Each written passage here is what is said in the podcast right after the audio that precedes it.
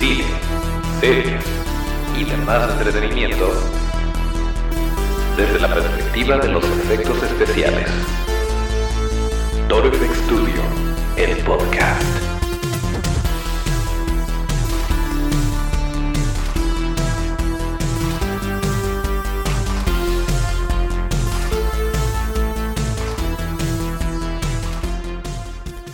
Pues nuevamente estamos en otro martes de podcast. Bienvenidos a Toro FX Studio, el podcast, el lugar donde hablamos de cine, series y demás entretenimiento desde la perspectiva de los efectos especiales de maquillaje. Acuérdense de nuestras redes que son arroba Studio, esto es arroba. Y así nos pueden seguir. Em, pues yo soy Toncho Ábalos y aquí mero arrancamos el episodio número 90, correspondiente al martes 21 de enero de 2020. Eh, tenemos muchas cosas de cuales eh, platicar y por cierto, por si no estaban enterados, nos pueden escuchar todos los martes y todos los viernes a través de cualquier plataforma de podcast y también en YouTube donde subimos el video que acompaña este podcast. Pero bueno, le voy a pedir por lo pronto al buen Otto que se aviente la cortinilla y le damos inicio a esto.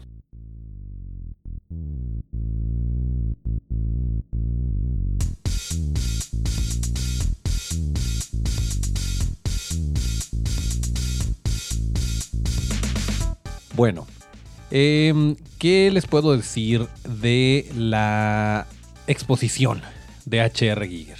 Como saben, este fin de semana estuvimos por allá en Ciudad de México y eh, nos la pasamos increíble.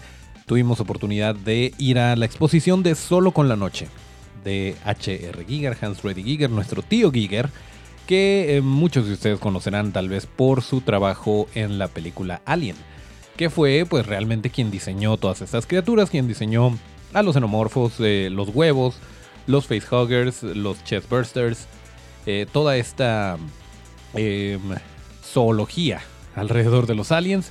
Eh, la diseñó este señor, que por cierto, un, un héroe no cantado, una persona que también tuvo mucho que ver con, con todo el éxito de, de Alien eh, fue el señor Carlo Rambaldi que diseñó el eh, mecanismo de la segunda boca, la que sale eh, de la boca del xenomorfo. Y, em, y él también diseñó E.T., el mecanismo de E.T., el extraterrestre. Pero bueno, el caso es que en algún momento seguramente hablaremos de la película de Alien, no tan centrados tal vez en H.R. Giger, sino en todo, todos los detalles de la producción. Pero... Pues la verdad es que sí vale muchísimo la pena. Esta exposición empezó en diciembre y va a estar disponible hasta el 31 de marzo. Es en la Ciudad de México, así que eh, aplíquense si tienen oportunidad de ir, si andan por ahí o si viven allá. Pues no se la piensen mucho. La verdad es que, miren, si son de Guadalajara o si fueron a la exposición de Guillermo del Toro, no esperen lo mismo. Es muy distinto. Em, Guillermo del Toro estaba mostrando gran parte de su, eh, de su colección de objetos personales, eh, no necesariamente de su autoría y no necesariamente de sus películas, sino de sus influencias. En el caso de Giger, en el caso de la exposición de Solo con la Noche, son, em, son piezas de él. De repente hay cosas de ambientación que no, no son obras de Giger, pero el 99.9% de lo que van a ver ahí son, eh, son obras de, del señor H.R. Giger y eh, pues bueno, está muy, muy bonito. Hay esculturas, hay, eh, hay un xenomorfo de tamaño real que no es el de la película, no es... Eh, vaya, no esperen ver exactamente la coincidencia de, de, lo que se vio en la película de Alien.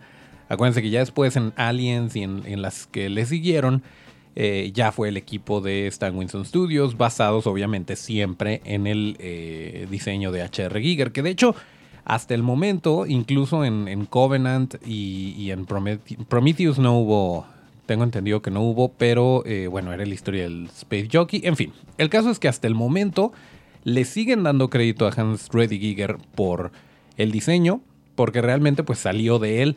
Y a partir de esto se volvió uno de los monstruos más icónicos de estos tiempos. Yo creo que puedes poner un xenomorfo a la par de Frankenstein de Universal y em, pues bueno, se ubica, se entiende, se lee eh, a la distancia de qué se trata. Y esto es algo impresionante. Eh, definitivamente sí es una de sus mejores obras, pero no es solo eso. Eh, la exposición sí se centra un poquito también por cuestiones de mercadotecnia, incluso en el tríptico eh, habla mucho de esto, de, la película de Alien y cosas por el estilo. Pero, eh, por cierto, si están en YouTube se darán cuenta que mostré el folletito al revés. Qué bonito. en fin, el caso es que sí es muy importante la película de Alien dentro de la carrera de, de H.R. Giger pero él estuvo haciendo esculturas, ilustraciones, eh, era un máster del aerógrafo. Eh, tenía muchos otros talentos que no solamente se centraban en, eh, en el xenomorfo o en los facehuggers o todas esas criaturas. De hecho, em, puedes ver su obra y las, las influencias, vaya, los elementos están ahí. Es lo biomecánico, ¿no? estas partes como eh, metálicas como de, eh, de, una máquina, pero dentro de un cuerpo humano o con una estética humana y bueno, está muy muy padre. Hay cuadros impresionantes y la verdad es que es muy raro que tengamos acceso a estas piezas originales y estarlas viendo en, carne propia em, del señor Giger. Está por ahí, eh, bueno, les decía de la escultura del xenomorfo. Está la cabeza, es así, el mecanismo, la cabeza que se utilizó en la película de Alien, que está impresionante y ya se le nota el paso del tiempo, pero ahí la tienen, eh, muy protegida con su vidriecito y todo, está muy bonito. También hay salas donde hay, em, donde hay videos. En, particular hay una sala donde te explican eh, cómo estaban haciendo, por ejemplo, la, la estación de lo que se llamó el Space Jockey en la película de Alien, este monito que que bueno, estaba ahí, era al parecer un cadáver y después eh, Scott decidió que era un arquitecto y salió lo de Prometheus o Prometeo y todo esto. Bueno, pues ese monito eh, está, están mostrando cómo construyeron todo y cómo, cómo este, utilizaban yeso y eh, poliestileno y bueno, muy padre el detrás de cámaras de todo esto. también, bueno, hay varias salitas con, con videos que te puedes sentar ahí y ver el, documental. De hecho, hay material que eh, yo no había visto antes. Y creo que sí es, eh, bueno, uno de los, de los grandes aciertos. Si tienen la paciencia de ir a la salita y quedarse ahí viendo el video. Sí, em, sí es material interesante porque en las ediciones de Blu-ray de Alien, que bueno, es donde más contenido extra podría haber, no viene tan a detalle el detrás de cámaras. Y esto es algo que apreciamos muchísimo. Em, y, raro, raro, pero sí, muchas veces en los box set que venden de, al menos de las primeras tres de Alien, por ejemplo, eh, o incluso hasta Resurrection, em, no viene tanto el detrás de cámaras, viene la música o vienen otras cosas, comentario del director y cosas así, pero no, em, no el detrás de cámaras como tal. Y está muy bonito esto. Eh, las esculturas también no tienen desperdicio. Hay una réplica del, del Giger Bar que está en Suiza que no conocemos hasta el momento, pero estaría muy bonito ir. Y em, está padrísima esa maquetita. Em, también es uno, una de las cosas que más valen la pena de ahí. Está la, mesa con la, mesa Giger, con las sillas Giger. Que por cierto, si tienen, me parece que 30 mil euros, pueden hacerse acreedores de una silla Giger. Y qué más, bueno, hay, hay muchísimas cosas que realmente valen la pena. Les decía que si ustedes tienen em, la experiencia de haber ido a la exposición de Guillermo del Toro, en donde los boletos se acababan con semanas de anticipación e incluso pues a veces tenías que comprar el boleto para el siguiente mes porque no había simplemente. Este no es el caso en la exposición de Giger. Tú puedes llegar y comprar tu boleto no hay mayor problema. Tampoco es tan extensa la exposición. Si te metes a las salitas y todo, sí te puedes aventar unas dos horas, dos horas y media. Pero realmente es, eh, pues dependiendo de lo que quieras eh, tardar ahí. Algo que me gustó muchísimo es que no hay guía. Y esto está muy bien porque eh, tú puedes, bueno, puedes leer las tarjetitas, puedes ver las obras, pero a tu propio ritmo. Y no te van a correr de una sala para que pases a la otra y cosas así puedes quedarte ahí y verlo y apreciarlo y tomar fotos sin flash, eh, a tu propio ritmo y eso me pareció muy bien. Eh, uno de los, una de las cosas que no me encantó es que, y no tiene mucho que ver con la obra, es que no venden souvenirs. Yo quería llevarme la, taza, la playera, la taza, la playera, o la pluma, o lo que fuera. Y realmente lo que te ofrecen en la tienda es eh, un libro que eh, incluye el catálogo de lo que se está mostrando en la exposición, que de verdad sí vale la pena, está muy bien impreso, tiene eh, pues todas las obras y la explicación de ellas y una playera. Pero si quieres otra playera, necesitas comprarte otro libro. Entonces por ese lado no, no estuvo tan bonito. Pero bueno, eh, sí vayan, si tienen oportunidad vayan. La entrada cuesta 200 pesos. Y eh, se pueden, se pueden eh, esa es otra cosa bien importante, pueden entrar menores, pueden entrar, eh, digo, hay partes, de hecho hay una sección que es para mayores de 18 años, todos recordamos el estilo y la estética de Giger, que no es nada sutil, pero sí hay obras en particular que están detrás de una cortinita y que no permiten entrar menores. Tampoco es algo que los pueda asustar, lo que está por fuera, o sea, las esculturas y todo eso creo que si cuidan a sus chamacos de que no se acerquen, de que no se crucen de la raya de donde tienen que estar apreciando las obras, no van a tener mayor problema. Pero esto, eh, esto lo comento porque fue un problema en, su momento con eh, unas personas que les mandamos un saludo, que se ganaron unos boletos para de los que rifamos para la exposición de Guillermo del Toro y llegaron con su bebé y no los dejaron pasar y tuvieron que ceder los boletos. Pero bueno, esto no les va a pasar en la exposición de Giger. Eh, nuevamente está hasta el 31 de eh, marzo y les vamos a poner ahí en la descripción del episodio, les vamos a poner la liga para que puedan ir a, verlo. De verdad que sí, sí está muy bonito y nuevamente no solo es Alien, no van a una exposición de Alien, sí hay eh, cosas muy bonitas, hay fotos incluso. Em, de la producción de, Alien, fotos de muy buena calidad que no se encuentran tan fácilmente en Google. Em, esa parte sí estuvo, sí estuvo muy padre. Pero em, vaya, no, no vayan con la idea de que ese es el centro de la exposición. El centro de la exposición es el arte de H.R. Giger. Y eh, tómenlo como tal porque la verdad es que si no conocen su trabajo o si no lo conocían, van a querer saber más, van a querer investigar más, van a quererse comprar el Necronomicon que es un libro también de, sus obras. Em, pero bueno, sí está recomendadísimo, está muy bonito lo que hay ahí y no creo que vuelva, no creo que sea tan fácil que volvamos a tener acceso a estas obras. Así que aprovechen, la verdad es que está bastante sencillo, sobre todo si están en Ciudad de México, si están en Guadalajara, todos tenemos un pariente por allá, eh, un amigo, un primo, pueden ir, eh, se lo avientan, eh, les digo, no tienen que comprar los boletos con súper anticipación, entonces pues aprovechen que todavía tenemos un par de meses para poder ver solo con la noche de HR Giger. Y em, bueno, tenemos otra cosita que les queremos platicar, pero para esto le voy a pedir al buen Otto que nos ponga un poquito de música y les platico.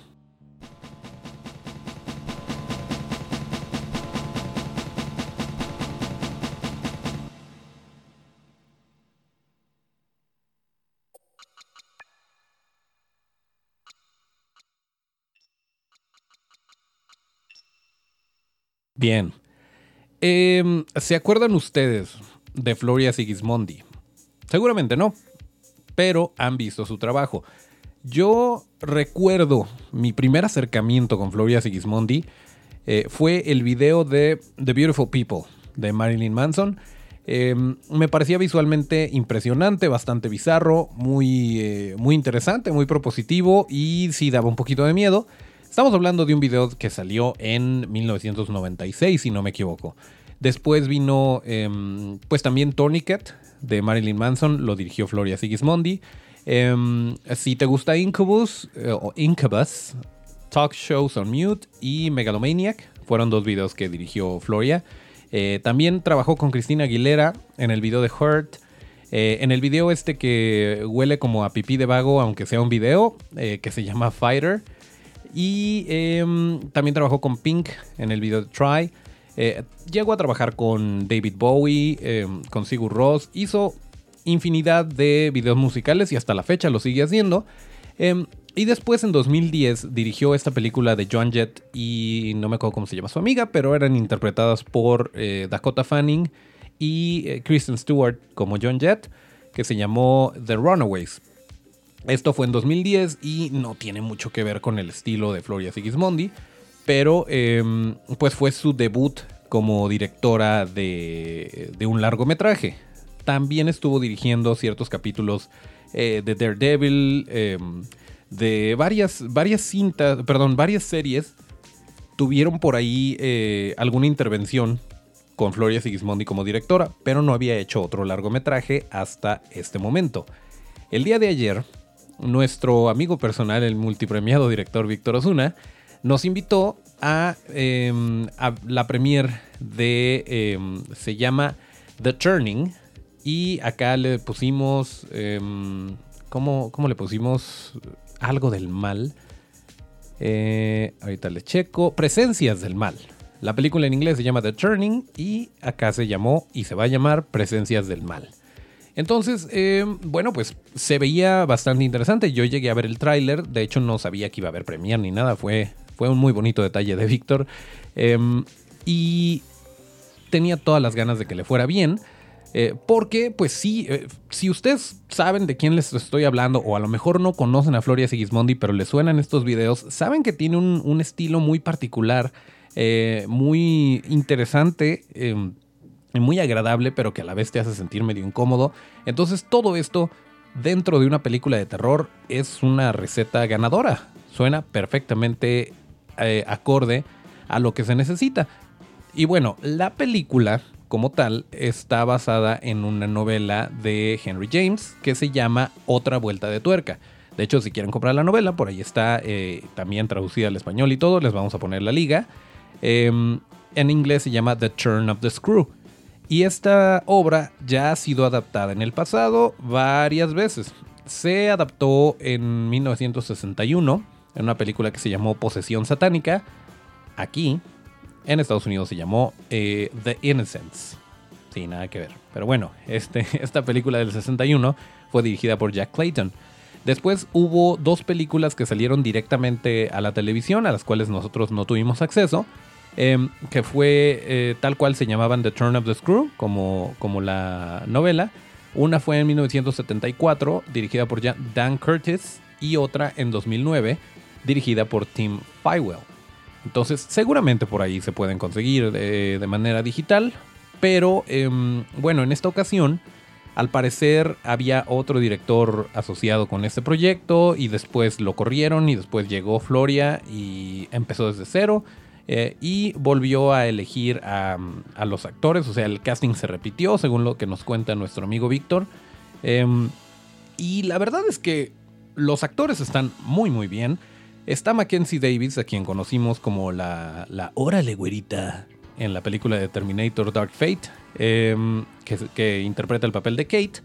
Y la verdad yo la siento un poquito desperdiciada. Siento que es una mejor actriz de lo que nos mostró, pero eh, no, no siendo algo malo. Realmente em, yo lo hubiera puesto en más escenas o haciendo más cosas porque eh, siento que tiene mucho que dar, pero está súper jovencita y vamos a ver más cosas de Mackenzie Davis seguramente. Eh, sale nuestro amigo Finn Wolfhard eh, en el papel de Miles. Finn Wolfhard tal vez lo recuerden por haber sido eh, Mike en la serie de Stranger Things. Y todavía lo es. Y todavía lo será. y está una niña que de veras ojalá y siga en el cine. Ojalá y lo sepa manejar porque estoy seguro que le van a llover ofertas. Esta niña se llama Brooklyn Price. Brooklyn Prince. No Price. Brooklyn Prince interpreta el papel de Flora y eh, tiene esta chispa. O sea, la verdad es que no es sencillo. Eh, no, son sencillas las, eh, las emociones que tiene que transmitir. No es solamente una niña jugando y, siendo una niña, vaya interpretándose a sí misma. tiene ciertos matices que se alcanzan a ver que la niña lo trae. Que la niña tiene. o sea, fue una muy buena elección. Seguramente eh, estuvieron audicionando a cientos de chamacas y qué bueno que se lo quedó Brooklyn Prince porque lo hizo muy bien y esperemos, esperemos que siga, siga adelante con su carrera actoral porque fue uno de los, eh, de los elementos más rescatables de esta película. Pero bueno, ya entrando Ya entrando en detalle, la verdad es que sí, eh, sí te atrapa. Yo iba, la verdad es que sí traía las expectativas altas porque soy muy fan del trabajo de Floria. Pero eh, bueno, empieza bien, eh, empiezas emocionado, están pasando cosas. No abusa de los jump scares o de estos sustos rápidos y baratos que odiamos en las cintas de terror. Em, es más, de repente se torna un poquito más psicológico. Em, bien, bien por ese lado. Eh, el ambiente que te genera, si llegas a, preocuparte y a querer, eh, querer ver qué les va a pasar a estos personajes, que, cómo se va a desarrollar la historia. Pero esto, eh, vaya, llega un punto en el que, ok, ¿qué sigue? Y se extiende y continúa. Y pues no, no realmente ya pierdes esa, ese interés, esa inquietud, ese em, eh, pues bueno, lo que realmente te, te pediría más para ver cómo se desarrolla. Y ya por aquello del final, te empiezas a dar cuenta de cosas que, ah, ok, pero ya están tan cerca del final que no alcanza a tener este, este desarrollo. O sea, no, vaya, como que las piezas no están en su lugar, realmente. Tiene todo para hacer una gran película, pero eh, desafortunadamente no están las cosas en su lugar. Y entiendo, vaya, es la segunda película de Floria. Espero que le den más opciones. Esta película fue producida por Amblin Entertainment, eh, la compañía de nuestro tío Steven Spielberg, que también está, eh, bueno, eh, Amblin está haciendo muchas cosas por el lado del, horror. Y, eso está muy bien. Y ojalá y le den más oportunidades a, a Floria. Pero bueno, desafortunadamente esta película no, no creo que vaya a ser muy recordada o muy premiada eh, tiene, tiene elementos bonitos, tiene elementos padres y la verdad, si tienen oportunidad, dénsela, vayan a verla y, coméntenos sus opiniones. Pero, eh, pues bueno, les pasamos el dato al costo, nuestras impresiones, para que eh, pues ustedes sepan a qué van, ¿no? Que no creen que, los engañamos o que les dijimos una cosa que no iba a hacer. pero ahí les va. Interesantemente, esta película, perdón, esta novela, The Turn of the Screw, también va a ser adaptada nuevamente. Y adivinen por quién y adivinen cómo. El señor eh, Mike Flanagan, que trajo a nosotros La Maldición de Hill House o The Haunting of Hill House, va a, eh, va a basarse en esta novela para la segunda temporada que va a ser The Haunting of Bly Manor o La Maldición de la Mansión Bly. Em, y pues eso está muy bien. Eh, vamos a ver hacia dónde la lleva, vamos a ver qué es lo que hace. Todavía no hay fecha del estreno de la segunda temporada, pero sabemos que va a suceder. Y, em, bueno, pues la verdad es que así es esto. No, no estamos em, menospreciando el trabajo, ni queremos decir que, no la vean o que es mala. Eh, es un trabajo cinematográfico que merece el respeto eh, como cualquier otro. Pero sí, ya yéndonos a opinión personal, no cuaja, no termina de encajar. Em, sin embargo, yo creo que si, si es eso o quedarse en su casa, pues vayan y véanla y, y sí nos va a servir mucho que nos platiquen qué es lo que les pareció a ustedes, que em, si les gustó o no. Y bueno, pues eh, ya saben que ahí están, ahí están las redes para que sigamos platicando. Y em, bueno, hay otras cositas que nos gustaría platicar con ustedes, pero sí le voy a pedir al buen Otto que eh, nos haga favor de subirle un poquito al volumen y regresamos con esto.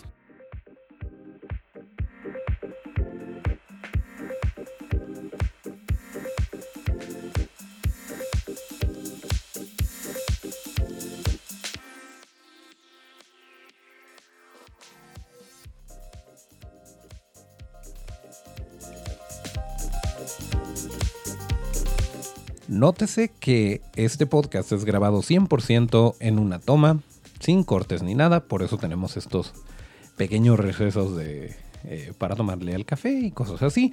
Pero bueno, em, queremos hablar de la segunda temporada de Titans. Hubo a quien no le gustó. La verdad es que em, yo pensé que iba a ser más corta. Vamos en el capítulo 10 me parece y son 13, así que muy pronto vamos eh, a, platicar un poquito más a detalle de esta segunda temporada que ya está disponible en Netflix. Pero la verdad, hasta el momento me gusta lo que veo. La estoy disfrutando muchísimo. Hay cosas que no esperaba. Hay cosas que no había pedido y que No sabía que necesitaba, pero ahí están. Eh, creo que. Creo que sí. Sí le va. en, en, términos generales, creo que sí le va a ir bien a esta serie. Si no la han visto, están muy a tiempo de empezar a verla para que la podamos platicar por acá. Em, y por cierto, hablando de, este rollo de los. Eh, de las películas de terror, incluyendo eh, la serie que viene de The Haunting of Bly Manor y la película esta de Presencias del Mal, la verdad es que no, en lo personal yo no soy muy fan, pese a la creencia popular, no soy muy fan de las películas de terror, pero aprecio mucho que se hagan de esta manera. Em, por ejemplo, El Conjuro o Rec, eh, la primera, y también la primera de Rec, eh, hay cosas que, realmente vale muchísimo la pena rescatar. Eh, la niña Medeiros, por ejemplo, el maquillaje, cómo, cómo, hicieron esa transformación con Javier Botet, impresionante. Y, todo esto, vaya, no, no solamente porque haya maquillaje, que también en The Haunting of Hill House hablamos del trabajo de Robert Kurtzman y de estos, de estos fantasmas medio desvanecidos y con unos tonos muy opacos, muy apagados. o sea, todo esto sí agrega, agrega la historia. Em, pero sí somos, bueno, yo soy muy enemigo de asustar por asustar, de estas de repente eh, escenas en donde está el suspenso todo lo que da y ya sabes por la música que en algún momento va a haber un brinco, que en algún momento te vas a asustar. Eso, pues, lo pueden hacer con cualquier otra cosa y realmente no, em, no le veo mucho mérito y agradezco muchísimo cuando no abusan de esto. Eh, y bueno, James Wan sabe hacerlo de las dos maneras. Sabe hacerlo eh, de la manera barata, entre comillas, y eh, sabe hacerlo de una forma muy inteligente en donde crees que estás a salvo, crees que estás tranquilo y de repente sale algo que te, que te mueve, que te saca de tu lugar eh, si, no, si se acuerdan del conjuro, la escena de los aplausos es una genialidad. También Andy Muschietti, por ejemplo, en la película de Mamá, eh, esta parte de, la, de las fotografías, eh, de la, bueno, que está todo oscuro y se está iluminando solamente con el flash de la cámara, me parece también una de las partes más rescatables y más geniales de la película de Mamá.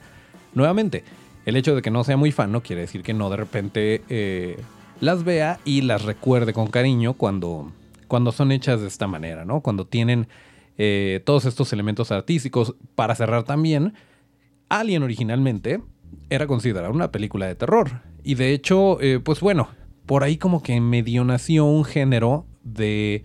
Eh, bueno, no nació ahí, pero sí despuntó el género del terror de ciencia ficción, que no necesariamente era, era una película, de hecho por ahí hay, una, hay un infograma de las diferentes ramas del, terror. Eh, y entra esto de las criaturas en, una de ellas. Pero esto lo pondría, en, pondría a Alien en el mismo lugar que Gremlins. Y yo pienso que Gremlins es más comedia que terror. Pero bueno, también producida por Amblin, por cierto. Eh, sí, como que al señor Spielberg le gusta mucho esto. Em, pero bueno, el caso es que esto sí, sí toca fibras muy sensibles y sí conecta conmigo. A lo mejor con, ustedes, eh, bueno, a lo mejor son más fans de, alguna otra, algún otro género, de algo paranormal. Eh, pero bueno, en el caso de, en el caso del terror bien contado, bien hecho, creo que vale muchísimo la pena mencionarlo y comentarlo. Y siempre, siempre que se trata de este tipo de películas, hay por ahí algún elemento de efectos especiales, ya sea en heridas, ya sea en, eh, en criaturas, em, manos por ahí, eh, como en las reglas de la ruina. y bueno, vaya, hay muchas cosas que, rescatar y que analizar. Entonces, nuevamente, sí, sí, llévense de tarea ver mamá y analizar esa escena de, la, de las fotografías o ver The Haunting of Hill House si es que no la han visto y chéquense por ahí los fantasmas que están escondidos, que ya les platicamos de esto, que se supone que en cada toma o en cada episodio hay infinidad de eh, fantasmas por ahí escondidos y los estuvieron maquillando y los estuvieron, o sea, imagínense el día en el set que te van a maquillar y te van a poner ahí junto al reloj y ahí te vas a quedar parado, no tienes que hacer nada, nada más vas a aparecer por ahí de fondo para que algún curioso le ponga pausa y te encuentre. Se le agradece, se le agradece al señor eh, Mike Flanagan el haber hecho todo esto y obviamente a Robert Kurtzman y su equipo por, por hacer estos maquillajes tan impresionantes. Pero bueno, el caso es que eh, esto lo digo para que no se vayan con la idea de inmediatamente desafanarse y, este, y desconectarse de, de la plática cuando se trata de terror. Que no, es que a mí no me gustan las películas de terror y decir adiós. Eh, no, de repente hay cosas más allá del terror que, eh, que, lo hacen muy interesante y que pueden conectar contigo, incluso si no eres un fan del terror. Y se los digo yo que estoy en esa, en esa situación. Pero bueno, eh, con esto creo que ya va siendo momento de cerrar este bonito episodio. Y le vamos a pedir al buen Otto que entre con el tema de salida. Eh, más o menos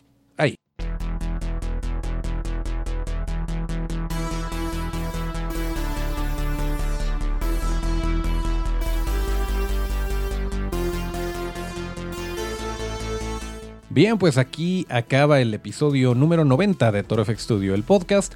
Acuérdense que para seguir la conversación hay que seguirnos en las redes y comentar y me gustear y compartir y todo eso. Las redes son arroba. Eso es arroba torofxstudio. Yo soy Toncho Ábalos y mis redes son arroba Toncho Ábalos con T. Muchas gracias a Otto en los controles. Nos escuchamos el próximo viernes de podcast y hasta el próximo llamado.